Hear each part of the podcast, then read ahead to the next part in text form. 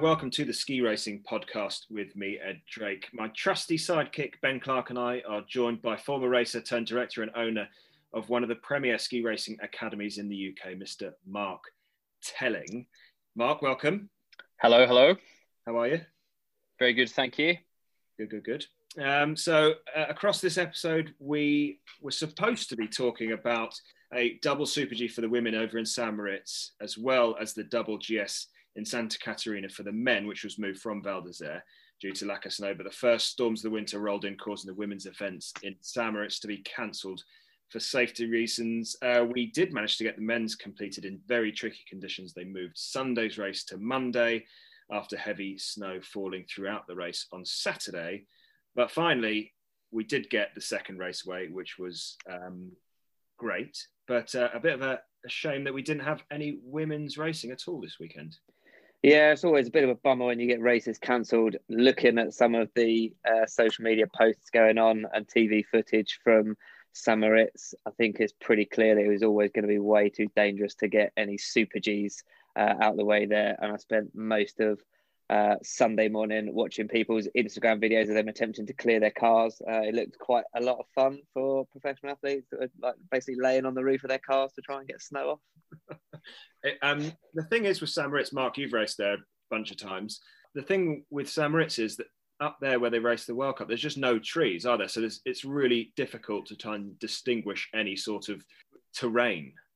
It is, and they had, you know, the first day when they cancelled it, it was from new snowfall and the wind. Um, it was it was really quite quite strong winds on the first day that they cancelled, and then what happened was due to the due to the amount of snow, the region, um, I can't actually pronounce the region, but um, the uh, give it a go. Uh, give it a go. I, I think it's the I'm not going to do it. um, they actually closed uh, closed Davos as well, closed St. Moritz, and it was due to avalanche risk. They had so much snow that um, it was a it was a call for the whole region because there was meant to be women's European Cup races on. You know, there was a break on Monday, and then Tuesday, Wednesday was meant to be women's European Cup, and they cancelled those at the same time, just saying there's too there's too much of a risk to um, to get it going. So, and it wasn't yeah, it wasn't just isolated St. That whole region had a crazy amount of snow in a small period of time. And you know, realistically, Santa Caterina is about an hour forty-five from St. Moritz. It's really not that far to drive, and um, you know, as the crow flies, even closer. And they had a ridiculous amount of snow as well. Um, less avalanche risk there, and the hill team. I know some of the guys there. I know that they just they work like crazy. Not to say St. Moritz don't. I think they had other factors at play, but um, Santa Caterina, they worked like absolute nutters to get those races going. Yeah, you see, did you see some of the social media posts at like four o'clock in the morning? They're out there shoveling. They had the hoses out overnight. They, I think they had shifts of these. They were giving it their all. And and realistically, they did all of that. The um, I think he was the chief of race, um, Omar uh, Gali, who runs the. Uh, he's there whether it's an NJR, a sit race, or a World Cup. And we were asking him some questions the week before at the at the NJR races. There were two GSs there, and he said um, there was no snow on the Deborah Compagnoni piece there. Um, and he said, yeah, next week we're actually the the World Cup's going to move from Val d'Isere. It's going to be on the uh, main piece under the gondola. I said, what the green one? He said, yeah. And uh, you know, it wasn't it wasn't even it wasn't even there. It wasn't even fully going. So they did an incredible job um, to to get that race going. That was unbelievable we'll uh, we'll head over to look at those results. But Ben and I were chatting before before we started recording, and it was one of those where, I mean, it's just thankful that we did get some racing, but it's it's it's ugly skiing, isn't it? When you're watching the best in the world trying to battle through soft, bumpy, rutted conditions. Ben, I know that you you're a fan no matter what, uh, so you, probably were enjoying it regardless. But it's it's quite some of it was quite tough tough on the eyes, I think you just have to take each each I guess run as it comes in those conditions and and I take a little bit of solace from watching the best in the world have to struggle a little bit, having spent my racing career racing on days like that with half the amount of course prep and much higher bib numbers and much bigger holes in the floor. Yeah. So it's nice to see them have to deal with it as well, not just not just uh, not just us. But you're right, it's the form book does go a little bit out the window, but it is great to see what racers can really adapt. You saw some people really trying to stick with what's got them to where they are, which a lot of the time is just absolute sheer power uh, and aggression, which when it's snowing that much and you can barely see the floor, just doesn't pay off. Like it could, might work for a section or two, but getting a whole run or two runs uh, with that technique just didn't work. And you really saw those with a, a brilliant touch on the ski uh, rise rise to the top.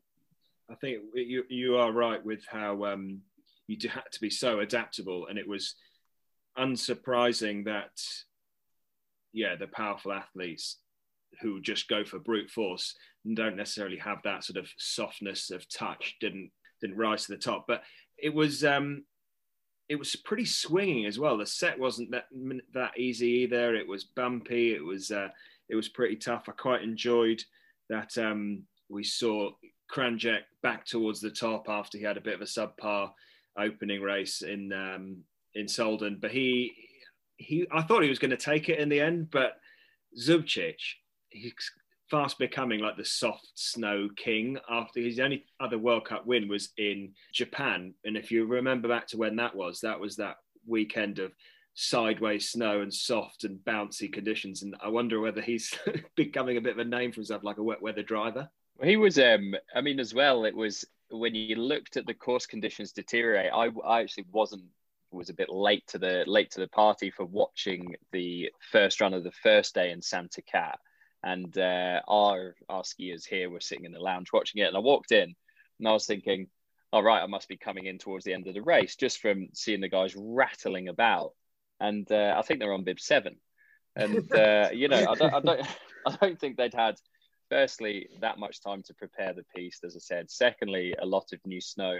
And also that hill is very flat. So when you've got a steep, you know, steep surface, somewhere like the pitch in Solden, you get a lot of new snow. Okay, you can slide it off. But that piece in Santa Caterina for a World Cup piece is actually uh, crazy, crazy flat it's really not a difficult piece to ski. I don't know how it looked on telly. I was surprised but, um, they, they did it there because that's the bottom of the downhill that we ran there a few years. Yeah, ago. it's not. There isn't an awful lot going on there. I mean, it has a bit of side terrain, has a few rolls, but it's not like it's.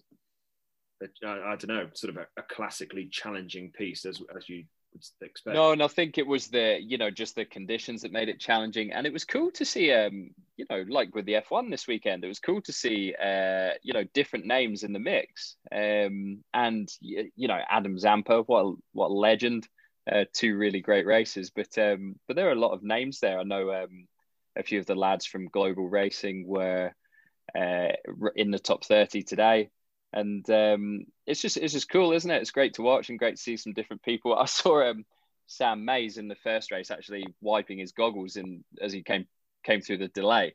Actually, got managed to get an arm up and wipe his goggles with his forearm. So um, that just tells you how bad the conditions were when you've got. That's normally a British schoolboys, British schoolgirls move, not a um, not a World Cup a World Cup move. You got Marco Odermatt taking third, Kranjec taking second, and then yeah, Zubcic went from sixth to, to first with a, a proper second run charge with that sort of. He has such a soft touch on the skis, but he builds the pressure. He has a really long pressure phase, which I think plays really nicely into these soft conditions. He doesn't get to the gate, bang on the power, and wait for the ski to sort of explode him through towards the next turn. He builds it really nicely, and and that power sort of generated right from the get go when he's turned when he gets onto that new edge and releases really cleanly, and actually managed to cut inside a few of the lines that uh, were causing some issues through the bumps actually towards the bottom of the piece. But Odermatt, he it's his first race back after missing the parallel after testing positive for COVID. So he, um, yeah, takes a week off, gets COVID, or gets COVID, takes a week away from racing, comes back, and he's on the podium again. It was interesting to see how people come back because you don't know how this disease, if, if people get it, is going to impact them. And there was, you know, concern that you, if you isolate for a week and okay, you might be able to do a bit of training in whatever room you're isolating in or wherever, but to be able to come back and in those kind of sapping conditions, or Mark said it's possibly not the toughest piece, but just the amount they were bouncing around mm. is really impressive uh, to, to be able to, to do that. And as well as him, someone who I've talked about for for I think all three years on the podcast now. Uh, Loic Meillard in, in in fourth. He I I I was watching it, and as soon as that second run came on, I was like, "This is going to be brilliant." I just love watching this guy ski. He is so smooth. I was like, if ever there were conditions for him to step up, it's it's these.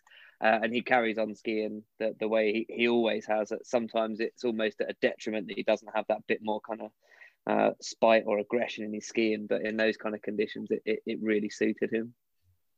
The the thing that I quite like to see, Mark, you already spoke about how you saw some different names in there. You like so the you know Zampa brothers as well. I mean they were yeah. they were racing back in the day when I was still racing when we were on leather boots. Um, but but you also saw like Daniel Yule having a crack at GS. Uh, you saw obviously you know a few 400 pointers coming in there. Kriechmayr was in.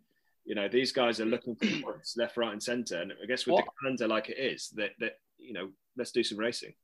Yeah, and I don't know whether um well I don't know whether Daniel Yule. I mean, if we think back to the sort of podcast and the interviews through the summer, um, was there some sort of bet there going on between Dave and, and Daniel Yule? I mean, as, as Dave goaded him into um, trying to trying to become a GS skier, gone, yeah, right, right, yeah, right. Here you go, top thirty. See you later.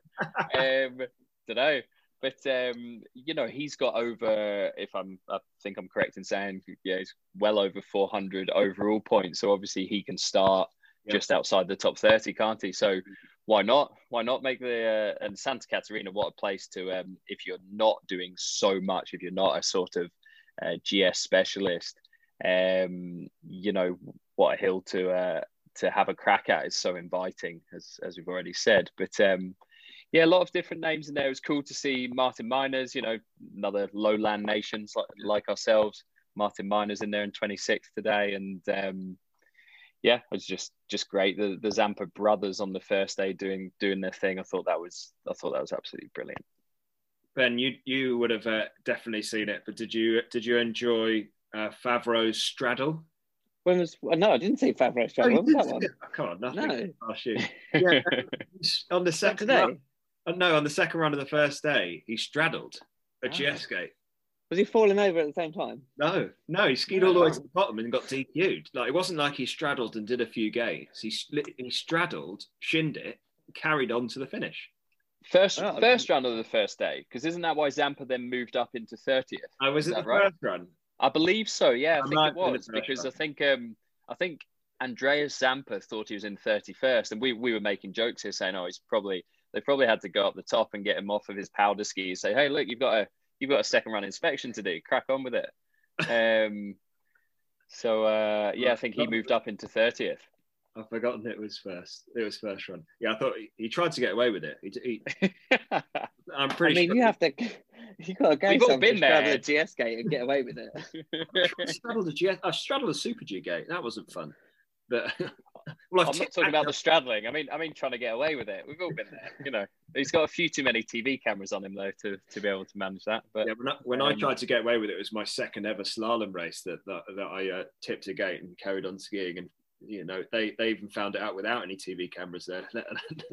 Tip, tipped a gate. There you go. Still denying it. Binding went the right side, I tell you.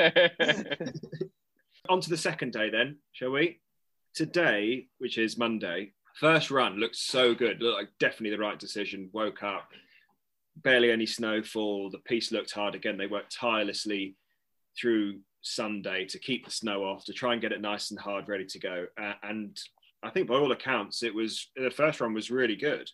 And then just the weather came in for the second, and it looked pretty tough out there again basically looked like Saturday all over again on the second run. By the time the, the leaders got down, the conditions were gradually getting worse and worse, and you could see the course cutting up.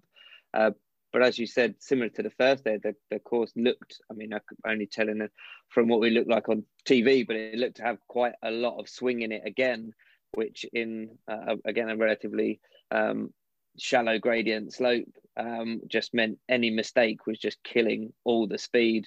Um, I think uh, Kristoffersen was probably a, a, a, victim of that kind of a second run aggression that he has. He kind of got himself into a much better position today than he had done uh, on Saturday, and just again like he kind of over over kind of um, pushed and, and had mistakes that were really kind of dragging the speed out of him, um, which was a bit of a shame to see because the Norwegians they've got a really like solid tech squad at the moment. They've just got a block of like four or five guys that any one of them could podium uh, in GS at the moment. I really, really enjoy watching those guys. It's cool. To, it's great to see that, isn't it? I mean, McGrath, when you look at both his results from this weekend, and everyone talks about, uh, you know, Braathen, obviously, and he's established himself and he's, you know, he's got a top 15. I think he's second group, isn't he? Second group bib. But um, McGrath was in there both days, like Adam Zampa was. And um, yeah, it was just just awesome to see the, uh, you know, Norwegians today. I think, yeah, here we go 11th, 12th, 13th just in a row there. And uh, Leif Haugen in seventh, Kilde there as well, um, in fifteenth. So you know, five guys in the top fifteen is is pretty awesome. Yeah, so we had on the podium Zubcic again picking up another podium, goes from 21st into third with that, with an amazing second run. Tommy Ford just sneaking ahead of Zubcic by two hundredths into second place, and Odermatt, yeah, held on after leading the first run. He was held. Did you guys notice that he was held for over a minute in the start gate? Never won a World Cup GS before. The day where it's snowing buckets and you're held in the start gate for over a minute before before you have to go and do your best work. I mean, I, I can remember um, certain people that would get held in the start gate for ages while everyone worked on the course, made it smooth, and sorted everything out. So um, yeah, I know Ben. Maybe maybe he's like the Swiss Ed Drake. no one was working on the course when I was in the start gate. Yeah. they, they, were They'd standing by the start. I was going to say they were standing by the start hut. Wait, when I was doing it, they were waiting by the start hut so they could pull the first round and start setting the second round. They were like, "Hurry up, English, get out of here!" But it was it was impressive impressive. A lot of pressure. Manages to to ski a pretty error-free second run with with those sort of conditions. It was actually Switzerland's first giant slalom victory for nearly ten years. Really, that yeah. long? Yeah. Do you know who it was? Cuche? Uh, no. No, it was. Oh, it was it the awesome second run charge. Um, was it not Luca Aerni? Someone else? Oh, that's gonna annoy me. Ready? Go on. Daniel yeah, Albrecht. Go. Carlo Janka. Yeah. Uh, really? Yeah, Interesting. Carlo Janka in um, 2011. So March 2011 was the last time a Swiss man won a World Cup GS. Mental as that.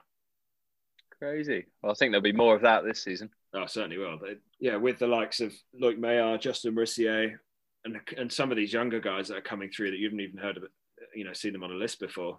And Gino was up there again. Um, both days he was kind of yeah. in the mix. Had that nightmare on the second run today, but uh, was was has been in the mix again. Yeah, we talked about it just a minute ago about how you've got to be adaptable when the conditions are like this. And I just don't think he adapted his technique. He skis a little bit on his inside, like he puts a bit of weight towards the end of the turn on his inside foot, which you can do, and which is good to do when it's nice and compact. But when it's a bit softer, you just don't have the purchase. It's a very, very risky thing to do when you've got your skis laid over in soft, sort of bumpy conditions. And uh, and he he paid the price, unfortunately for him, and unfortunately for me because he was my pick for the win today. So. Uh, I'll be having word with him. His, uh, his social media is going to be getting peppered. I mean, we've talked about the conditions a fair bit, but it, it is interesting because these guys, like with this the slalom guys, I guess um, so much of the training is done on, and so much of their their competition is done on pieces that are super technical, and also the the piece prep and the conditions. You know, it's like it's like glass, it's like ice rinks, and for sure they they've they've skied many many days in their lives, all t- all kinds of different conditions. But you would um, you would say in their later years, towards once they're established in World Cup, they're certainly skiing a certain type of condition more frequently and I thought it was really, yeah, I thought it was really interesting. I don't think anyone will be in favour of um, of not treating peace for future World Cups, and I'm not suggesting that, but um, but it does, yeah, it does make it interesting to see who's got different skills. Yeah. Um, when the conditions are throwing up some some different challenges.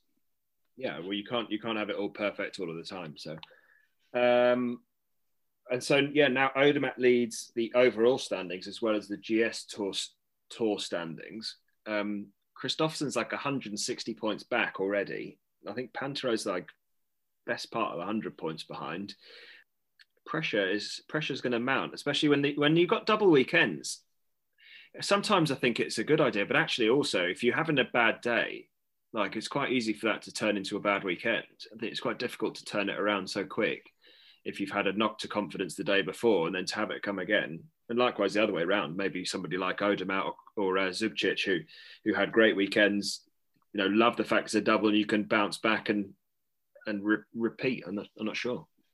Well, we saw um, a few guys like that. I mean, if you know, Zubcic was a, a first and a first and a third, and um, you know, Zampa in there once, and then boom yeah. in there again. And yeah, I do think that that that has a massive a massive part to play. If you manage to get in there once, suddenly or or convincingly once, not getting there. Zubcic is doing more than that, but um, you know, for the for the guys that are breaking into the top thirty, you do it once, suddenly think whoa, game on. This is this is doable. This is possible.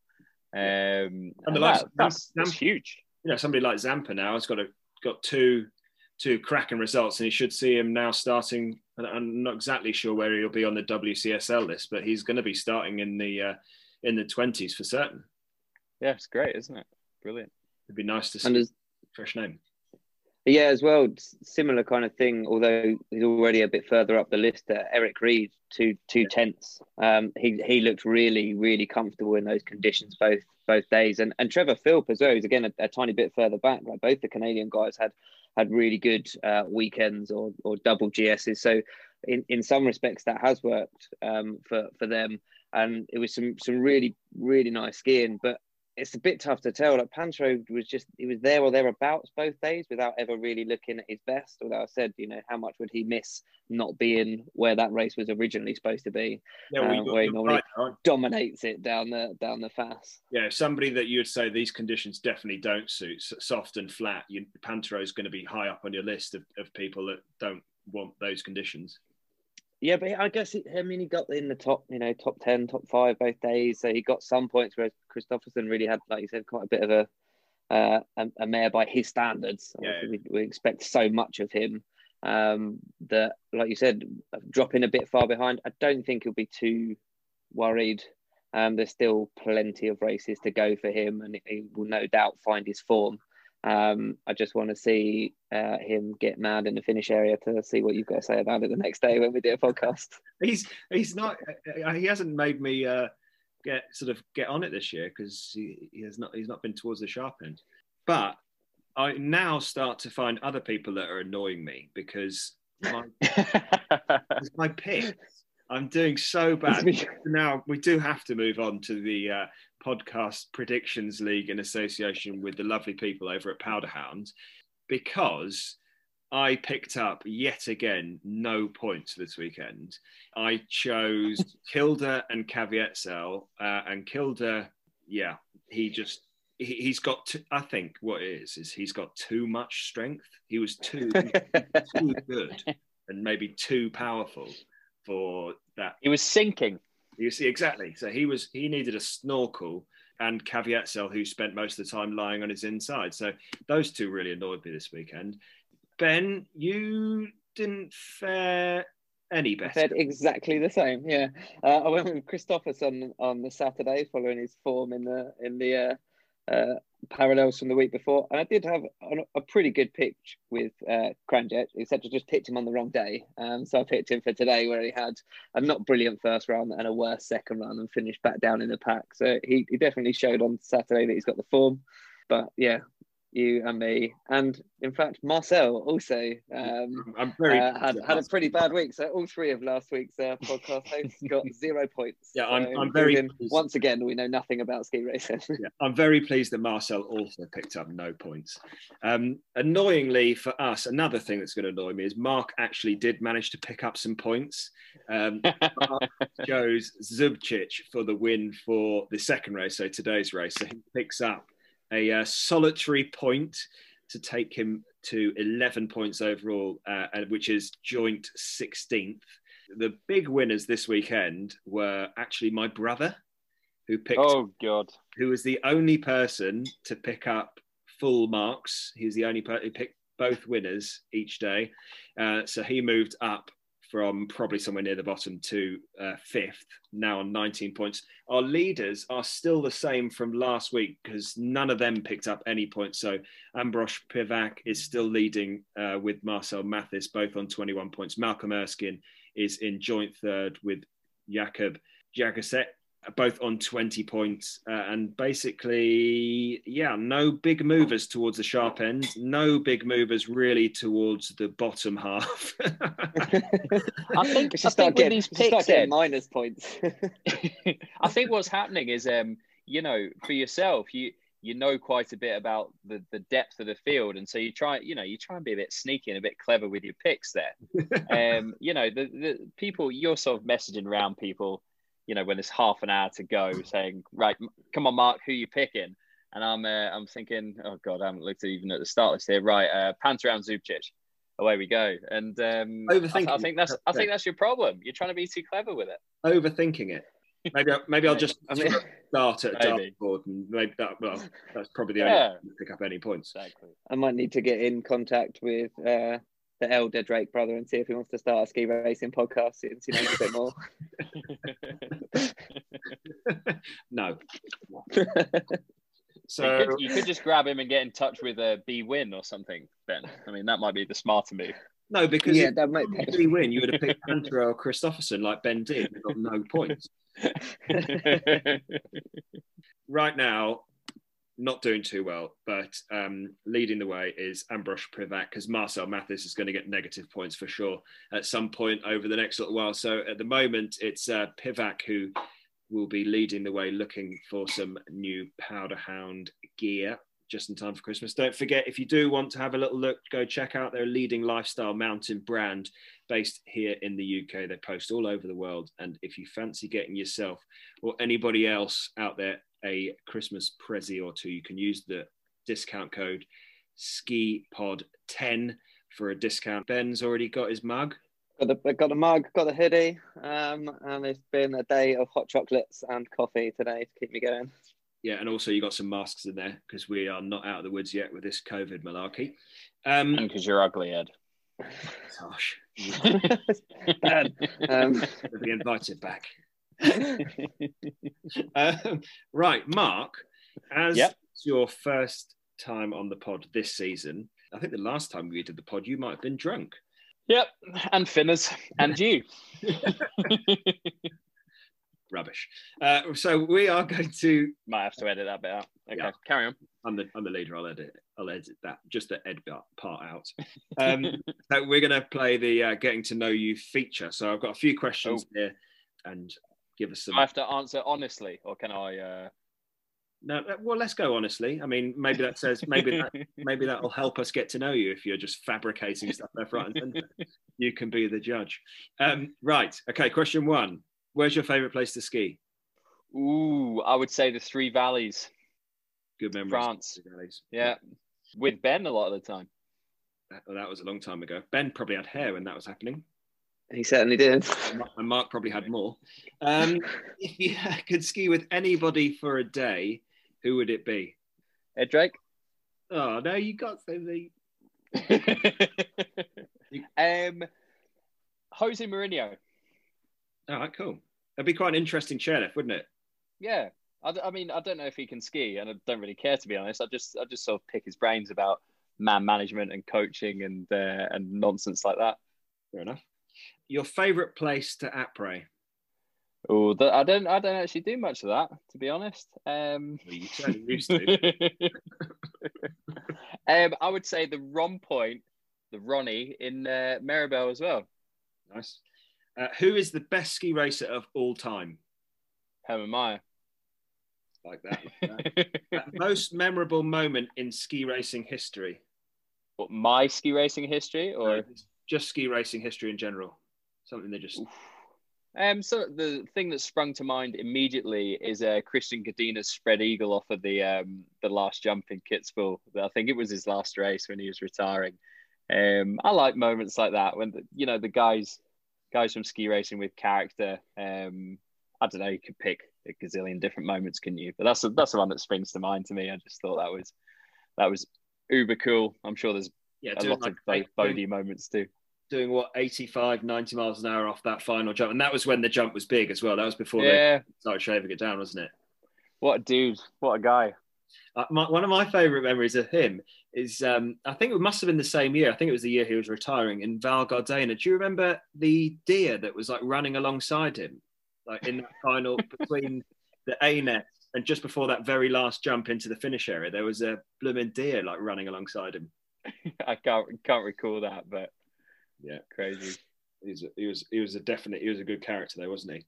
I think that's what makes it, you know, and that's the one thing that I, uh, when I was watching the, or the thing I don't like, my pet hate when I watch this ski racing is when the guys come down. I know that they're maybe disappointed, guys or girls, and they they come through the finish line, they're straight out the finish area, and um, I sort of think, as a spectator, and from a competitive side, I get it, but as a spectator, you want to see the, um, I don't know, you want to see the emotion, you want to you want to sort of know their characters and stuff. And I think a lot of that you tell from their reactions and everything else. And if they just, yeah, if they come through the line and bolt, it's um, it's hard to buy into them one way you- or another. I think you see less and less of of emotions in sport in general these days because everybody's so polished and everybody's so aware that there's cameras here, there, and everywhere. Everyone apart from maybe Yeah. Stofferson seems to realise. That- say, yeah, everyone's scared that Ed's gonna say how mad they are and throwing a hissy fit in the finish But yeah, even even that, and I'm not I'm not a massive fan of uh, of his to to put it to be kind, but um, but even that, at least you do see some sort of uh, there's some sort of emotion, there's some sort of character there. Um, you know, he's a bit of a pantomime villain in that way, or a s- or a, or a pantomime brat when he's uh, throwing the toys out the pram. But um, but yeah, uh, I, I do like to see some I don't know something to buy into, something to sort of to to give you a bit of an idea as to what they're like is is always good. Uh, finish this sentence. When I'm not skiing, you will find me. Working at my laptop. I wonder- Dedicated. When I'm not skiing, you'll find me getting a COVID test at the moment. Seems like every other day I'm having some sort of uh, straw shoved up my nostril to, uh, I don't know, yeah, to tell me that I can go and enter the next race. Or not even that I can enter, that I can go and stand on the hill to witness people racing in the next race. So that's where you'll find me. COVID test centre. When I'm not skiing, that's as exciting as my life is. When Mark's not skiing, you'll find him. The COVID test centre. Nice. You'll Um, find me walking my dog. I was wondering if Leo was going to get a shout out. if Yeah, Leo was going to make it onto the pod. Two more. yeah What- go for it. Worst moment on skis. Your worst moment on skis. Um, I got lost on a family holiday when I was about eight years old, and um, I watched the rest of my family. Um, well, not my mum, because she doesn't ski, but my older brother and my dad and the rest of the group that we were skiing with. So of all, I'm looking up the piece. I was ahead, obviously. So I've, you know, I've tucked down this piece. I'm, I've finished ages ago. Looking back up, analysing their skiing, age seven, and uh, I watched them all turn down this path and just and ski off. And I'm, it, it dawned on me that oh, I'm a child and alone.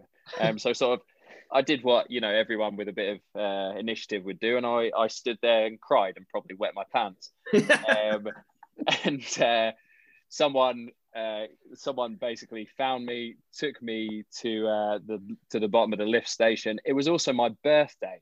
So they uh, they bought me a little cake from the bakery, and I was sat in this um, reception or foyer of the the bottom of this uh, lift pass office back in a neighbouring valley. And um, my dad had called ski patrol, and they eventually found me later that night. But um, it was dark, and I was you know it was a very actually quite a scary experience to be honest. And uh, my dad obviously didn't tell my mum about it either until we were back home and, and everything was all right. And I think I think he possibly got in a bit of trouble for losing me on my birthday. Uh, but that yes, that would- that would be my um my bad memory of skiing. Yeah, not sure that's going to go down well with your mum, is it? Yeah, I lost the middle child on his birthday in the middle of Uh, the well- ski resort. The middle's not maybe not so um, relevant, but the favourite child, um, you know, is more to the point. Well, I think those days are gone. I think I, I think it's long long gone as the favourite. okay, um, last last question. You got a road trip to the Alps, and you got three seats. Who's coming with you? I don't know. These days, I struggle to find three people to hang out with. So, um, so, Leo is coming. That's, that's, the dog. that's the dog, by the way. That's the dog. Excuse me, Leo, Leo the Beagle, 2020. Look him up. Um, Sir Alex Ferguson is coming, and Bear Grylls is coming. All right. Then, if you do get lost again, at least you'll be okay. Yeah, exactly. Covering off all angles, I like it. Good conversation um, with the dog, obviously, um, and survival skills with Big Bear. And Alex Ferguson is coming with the money.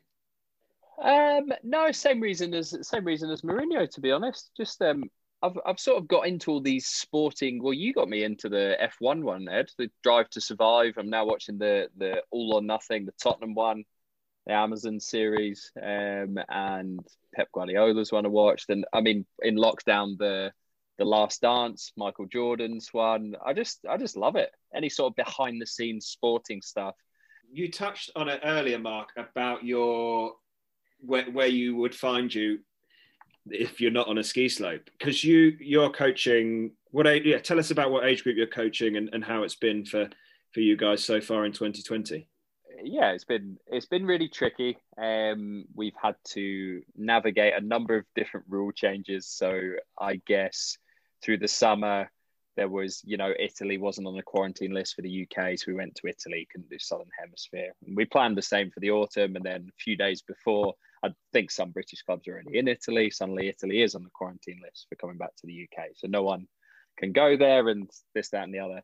Austria's then fine. Then Austria's in lockdown. Um, then Austria, you're not in lockdown if you're a professional, and professional extends to FIS. And then now it extends to U16, but not U14 and 12. So there's been you know every single time you think you're getting ahead there's suddenly it's it's been a challenge it's actually been quite a cool challenge thinking right, there's another new rule. Can I still keep everything going? Or we, for a better word, can we keep everything going as a as a team safely um, with all these new rules? So we've been navigating them as best we can, and uh, a lot of COVID testing, a lot of maneuvering about. We sent our U14s and U12s to. They saw Dave Ryding actually last week in Kåbdalis. They went up to Sweden because they weren't allowed to train in Austria, and that seemed to be one of the only places you could get in safely and uh, younger kids could train. So it's been um, it's been really tricky. Race cancellations, crazy.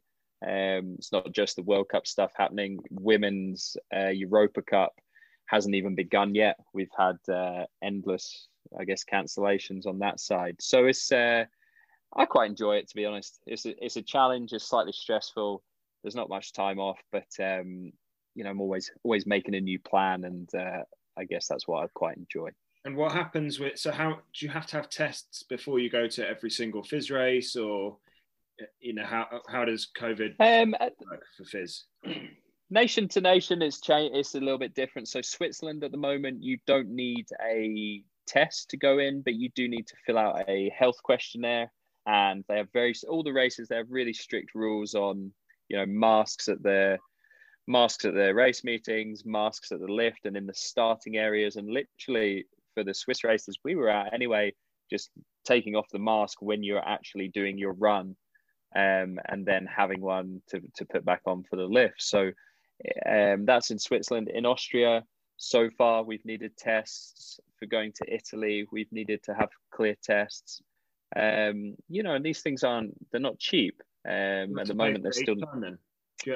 yeah, at the moment, we're paying for it each time. We've, you know, various clubs around the area are, you know, helping each other and saying, "Oh, by the way, we went here, and that, you know, slightly cheaper, etc., etc." But there's a lot of um, everything's a little bit more stressful. So you need a clear test 72 hours before the first race day.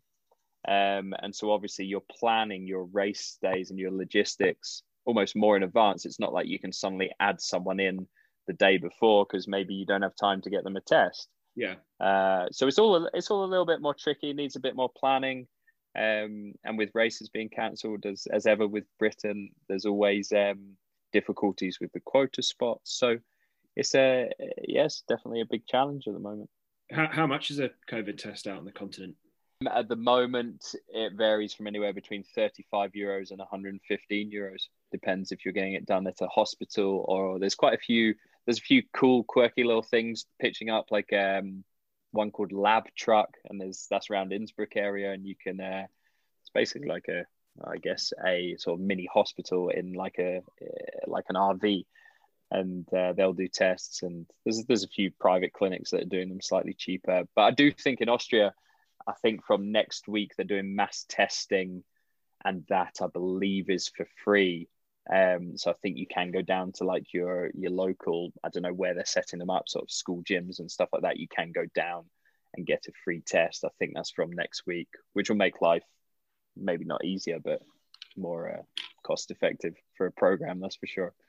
Mark, by the sounds of it, you've got it slightly more organised than the Norwegian team, uh, Doctor, uh, who we didn't touch on it earlier, uh, but Ed almost completely missed out on having Kilde in the race on Saturday because Kilde had got coronavirus earlier in the season and thought that his kind of clean bill of health post having it was enough throughout Europe for the rest of the season that he didn't need any further testing and it turned out that in Italy, as you mentioned, they needed uh, uh, one within 72 hours.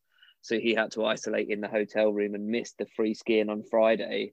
Uh, and and had to get the a, a, very very rushed last minute test to be cleared to race on the Saturday. so it sounds wow. like you guys are, are, far more on top of this. Well, I guess um, there's so much. I mean, there really is like the the programs and the Zoom calls instead of race meetings. Some places are just doing them by Zoom and you know you you fill in a health questionnaire and send it off via an app and then that goes to the sort of the covid uh, i guess covid manager you call it at the bottom of a gondola. So you can only get onto the gondola once you know he'll have your name and your your number. And if you've if you filled in the questionnaire and you he's got your clear test and up you go and if you don't then then you don't. So I find it, it, as I said, it's a challenge, but there's there's so much going on. And I said to my team the other day, look, we are gonna we're gonna miss things. There will be some mistakes because this is it's crazy the amount going on. But um, you just do your best, don't you? And uh, I'm sure the uh, I'm sure the Norwegian team doctor would have been yeah, more than embarrassed um, about being in that situation. It would have been an absolute, but, but, wouldn't it? But it's so hard to keep up with, you know, because it's not just sort of one rule for say World Cup events. It's okay, well, this is the rule for Santa Caterina because that's in Italy, and this is the rule for, you know, for Obergurgl Europa Cup because that's in Austria. So everything's kind of, um, yeah, everything's changing so fast, and uh, and it's very hard to keep up with, especially the the announcements in Austria, for example. Uh, we came out of lockdown but then there's some new rules and there's some new rules for people quarantining if they come into the country. Um, and we don't know yet whether that's going to affect, um, you know, if we go after the 19th of December, if we go out of Austria and go and race in Italy, when we come back into Austria, are we going to be exempt from that quarantining? We we don't have an answer to that yet, so it's pretty tricky. Uh, let's move on to the up and coming action for this coming weekend. There, like we said in the intro, we've got a double GS for the ladies to concentrate on after missing out on racing this weekend. Been a bit of a headache for those girls running, you know, going across over to there from Austria over to Switzerland to do that, then heading back over to France now to do this. Uh, the big winner is Mikaela Shiffrin. Chooses not to race, and the race gets cancelled. I was saying to Ben earlier, I've lost count of the amount of times that that's actually happened, where she's pulled out of a race because you know she likes to pick and choose what she's doing. She said she didn't want to race the speed events in St. Moritz because she hadn't really done any speed training over the summer because of obviously coronavirus and not being able to travel here, there, and everywhere. So it made a sensible choice um, not to risk herself racing when she didn't feel ready. Uh, and then the race gets cancelled, and she's just been hanging out, getting ready for GS. It's great, isn't it? Um, you know, well, I feel with the, I mean, the year everyone's had has been challenging and difficult, but she's she's certainly had a, a really difficult year personally and personal challenges to overcome. So uh, maybe she'll maybe she'll be feeling that she was due a little bit of um, a little bit of positive energy and good luck coming her way. It's also for her. I mean, we all just expect her to put a set of skis on no matter what the discipline, come down and be first, second, or third. I mean, really, we expect in, in most of the time that it's first. It's um it's huge pressure, isn't it? And she um I think she handles it pretty damn well, doesn't she? It's a huge amount of expectation, um, huge amount of pressure, and she, you know, she makes those calls to with her team, I guess, to um, to make sure she keeps her her sanity, her health, and um, and everything else, you know, in intact to last the whole season. It, it must be really, really difficult to manage. I would have thought. Really difficult. So back in Courchevel, they've got enough snow, positive snow controls for Courchevel. Uh, so it'll be interesting to get some proper GS underway. Ben, as the resident meteorologist, what what are we saying on the weather? Courchevel, what are we saying for the weather? I did look at this earlier. Um, so relatively clear. Huh? I'm ready for you to, so I threw it.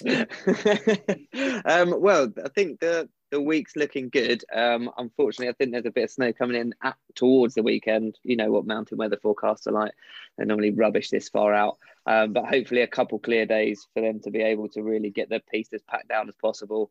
Uh, and then weather looks uh, a little bit snowy on Saturday, but nice and clear Sunday. Weather girl, quite like this, Ben. I know. he, he, he's been self self proclaimed as well. Life life after the podcast. He's, he's getting loads of new skills. I mean, I just come up with a new one every week because picking picking races is not one of my strong points. Clearly. Let's crack on with these picks, shall we? Mark, are you ready to yes. get Do you need a little yeah, time? Yeah, yeah, yeah, yeah, yeah. For the women. For the women, just for the women. I mean, I think um, I've gone with someone for form in Vlhova, obviously. For the first, there's two GSs, right? I mean, yeah. So Vlhova for the first one, and then um, you know a little bit more of. I just love. I just think the Italian women's team are just awesome, aren't they? They're just killing it. Um, the great GS skiers, and so I've gone for Brignone for the second one. Nice. I'm glad to see somebody not just picking double Vlhova. It will be interesting. I'm pretty sure the entire picks for pretty much everybody that we'll get, barring barring some Americans, I think we'll have double Vlhova for this coming weekend. But this this is what I this is what I mean. Like I just don't want to, I just don't want to pick us twice because I want you know I'm hoping to be a more varied than racing the extinct. But um, probably probably betting wise, probability wise, you you know you would go for that. Uh, ben, um, I'm not going to go both Tessas because she upset me last time. Um, so I'm going to give Tessa one last chance on Saturday, uh, and then immediately move off. Um, and immediately to, dump her. Yeah, yeah. She let me down too many times. She wins on Sunday. Uh, all hell's going to break loose. Um, um, and I, I, was erring on the side of Brignone, but if Mark's gone there, my uh, backup option um, was another quite left field option um, of the form hand at the moment is Lara Gut Barami. I saw enough in the uh, parallel um, to make me think she she she'll be up for it. Okay. yeah, I am. I'm going to go with uh, Bassino for race one. Nice, nice. Leader in the standings. Nice conservative pick. Like it. Yeah, yeah. Oh, I'm not picking Vlhova. There you go. Uh, and so, and the other one, I think I'm quite tempted just on form to go with Paula Moltzan because she's flying high with their top 10. Well, she 10th in Solden and then obviously on the podium in the parallel. But I think it may be one or two races too early. And I'm going to go back to Alice Robinson because I feel like she's going to need to, to sort of pull one out of the bag a little bit after a subpar start to the season. So, yeah, I'm going to go with those two. Um, over to the men's, Ben, and you'll be unsurprised to hear that I'm very, very excited that it's time for men's speed. So we have downhill on Saturday, Super G on Sunday. Training runs are supposed to be starting on Wednesday, which means arrival day is tomorrow slash today, depending on when people listen to it.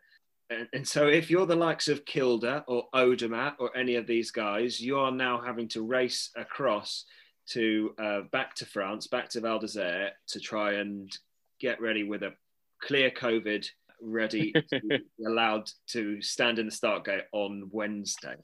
That will be fun, won't it? Um, yeah, I'm sure Kilde will have about five tests ready to hand over um, at this point um, to make sure he's good to go. But it is it I'm looking forward to seeing some speed. Um, hopefully, again, similar weather forecasting as they're not that far apart. Uh, Courchevel and Valdez there, but hopefully we're going to get some clear weather and some lightning fast skiing because I'm tired of trying to squint at the TV screen and work out what's going on. It's going to be. It'll be. We are really hopeful for a nice, clean, fresh race for uh, the men to get the speed race. Mean, it would be crap if they had similar luck to the ladies when they got the chance to get their speed skis on and obviously having that pulled out from underneath them at the last minute. Ben, do you want to pick first this time? Yeah, yeah, I can go first. Um, mine's really easy for this. Um, I've gone for the Matthias Mayer double.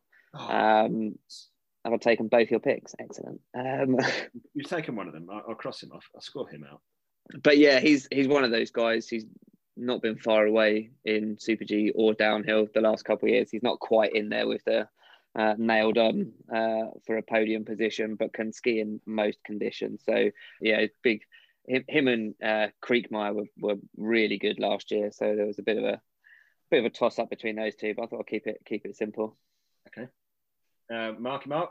Have we got? Sorry, can I just check? Have we got two downhills and a Super G, or just what one of each? One of each. So one downhill Saturday, Super G Sunday. Okay, I am going to go for Odermatt in the Super G. Oh, that's you. Oh, right, cross him out as well. Should have gone before. and I'm going to go for Kilde in downhill. Okay, nice. Um, uh, yeah, so I'm going to go Kriechmayr in Super G and go Feuz in downhill then. Having having gone Again. for Kilde all the time, having gone for Kilde all the time with um in the GS, I've now gone right. I need a break from Kilde calls. Uh, and so, yeah, Ben, you're you're not impressed with my choices, are you? Uh, for, I was just seeing just how many points he won the uh, downhill standings by last year. It was good, uh, good 200 points clear of Tommy Dressen. Um, well, yeah, What do you think we're going to? Yeah, what do you think we're going to see from from Paris? Is he is he good to go? Is he going to be firing on all cylinders? I mean, he's good to go. I think firing all cylinders is is standard procedure for that man. Okay, is his is his body in a condition where he can fire on all cylinders? Obviously, he's going to go absolutely flat out because that's what he does.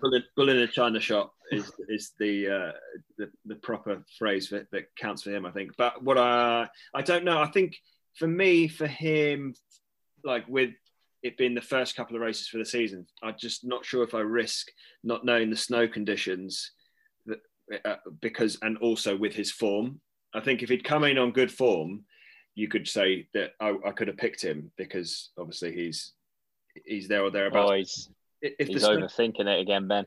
If the snow conditions, I'm in his head already. if the snow conditions are a little soft and he's not got good form, he's yeah. Ooh. These are the kind of sure? mind games you've got to play, Mark, when you've only got three and five points between you. I'm really thankful that you're giving me the extra point. I think I've only got four. Um, I mean, I'll take the extra point. Was that me? Maybe I did a typo. Give myself an extra point. That's how you're going to get Marcel off top spot. Just keep adding his scores up wrong. No, I'm just going to keep minusing him. What I'm not going to do is I'm not. We know that he doesn't listen to the podcast. So what I'm going to do is I'm not going to ask him for his pick, and then I'm going to minus him 20 and a half. well, actually, before we do sign off, we have a competition winner from uh, oh. our Powder Hound competition that we did uh, last week, and the winner, which we will send be sending out, so get in touch. Sam Louise King is our winner. She wins a um, beautiful Powder Hound mug. So we'll get that over to you in the post. Don't forget that we are still releasing the Ski Racing Podcast Extra over on the YouTube channel, which dives in a little into a bit more detail We've got some video analysis of the winning runs over the World Cup so far this season. So go check it out, give us a share, give us a like. That all helps from our side of things. I don't know anything left to say other than that. good racing and good luck. No, not from me. Have a good season, Mark. Enjoy it. Thank you very much, boys. Thanks for having me again. That's the second one I've managed without uh, any crazy outbursts or expletives. you wait until I edit. wait till I edit them back in. Um, third time lucky. Yeah, can't wait to see if you boys score any points in uh, Courchevel or Val d'Isere. Yeah, nice one. All right, thanks, Mark. Probably not. yeah, probably not. Yeah, cheers, Mark. Cheers, Ben. Uh, until next time, guys. Goodbye for now.